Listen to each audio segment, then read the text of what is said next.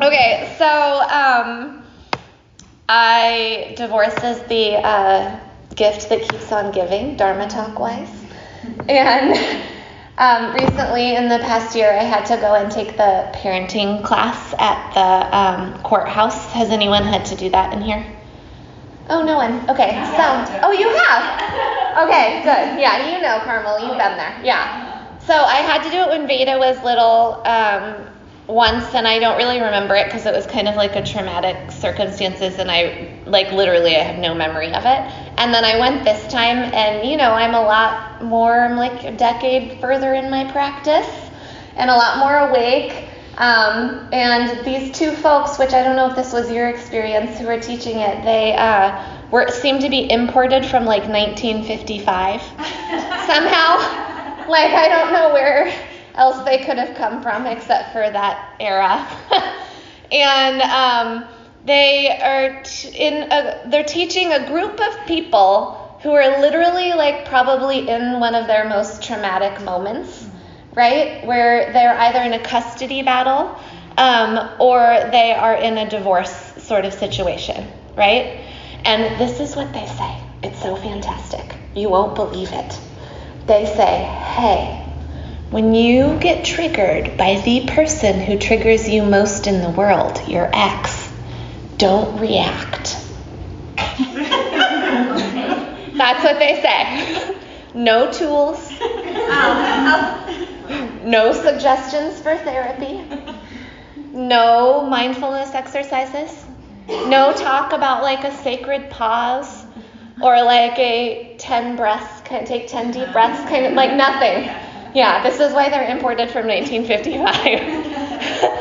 and then they say, and if you do happen to react in front of your kids, they are going to commit suicide and become drug addicts or sex workers and drop out of high school. I know. I, I know. I can't either. And you can feel it's like it's a melting pot of Portland. There's all different kinds of people from all over the city.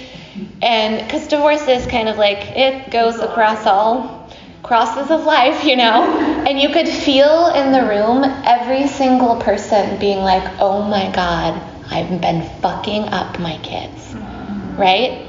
And my, I was like leaking tears down my face, like so frustrated and wanting to raise my hand and be like, stop everything. but you, it's not one of those situations, it's very institutional um, they had a feedback form, and my feedback form was really filled out. um, because it's an opportunity, right? Like they have a captive audience. You have to go to this class if you have kids and you're getting a divorce. You have to. And you're there for three and a half hours. Yep. And they could have said a lot of things in those three and a half hours that could have helped people that would have been outside the circle of shame that they created, right? And I am so, so tired so tired of the polarity that has been created in our society around do this, don't do this, and then you're a good person. And one of the reasons that I think yoga and mindfulness is the answer and why it is you guys taken up the health, the slack in our mental health system. We have people who are on our scholarship program right now who this is their main source of mental health care.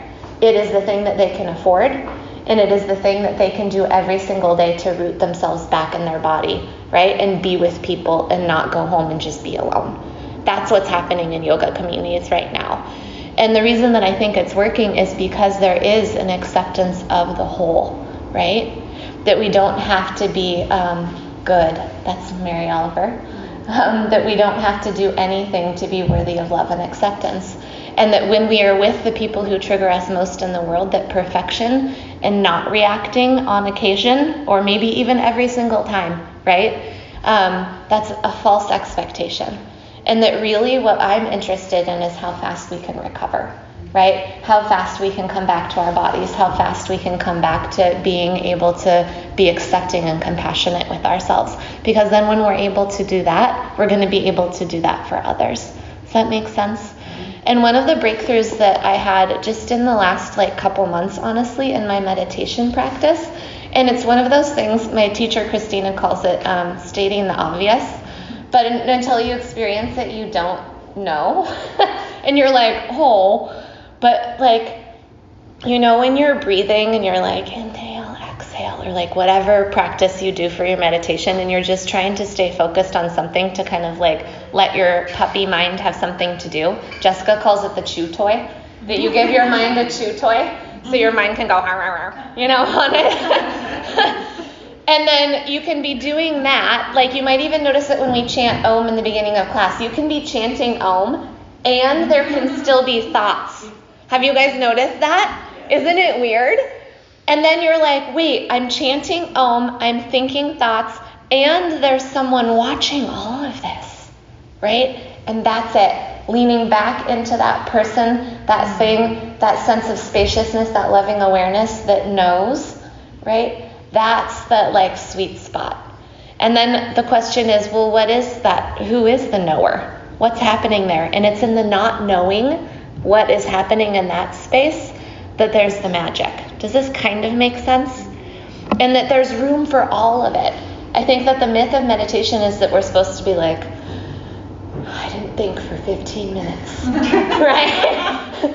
but I never once in my life have I sat down for meditation and not thought for 15 minutes. It's that there's room for both, that the thoughts can go, that we can be chanting them, that we can have the inhale, exhale, and that we can be resting back into loving a spaciousness and awareness and presence.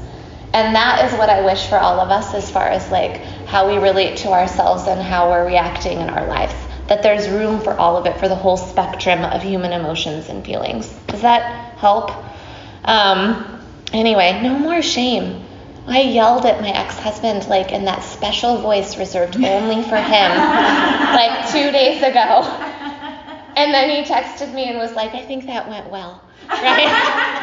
but it's because we've stopped pretending and stopped like trying, trying to be like, you know, it just is what it is. And we know that we're the people who trigger each other the most. And there's an acceptance there when you can just be like, you trigger me more than anyone else. Sorry, that's the way that it is, and it's not going to always be awesome. Make sense? Um, and then we both are having more compassion for each other inside of that space, which is a wonderful thing, and that there is room for it all. And that my daughter is not a drug addict. and I have fought in front of her like a gazillion times. And it's really the coming back home and the being like, well, I messed up, and not trying to be perfect. I think that there's the magic. Okay. Let's practice. I'm really excited. Everyone's going upside down today.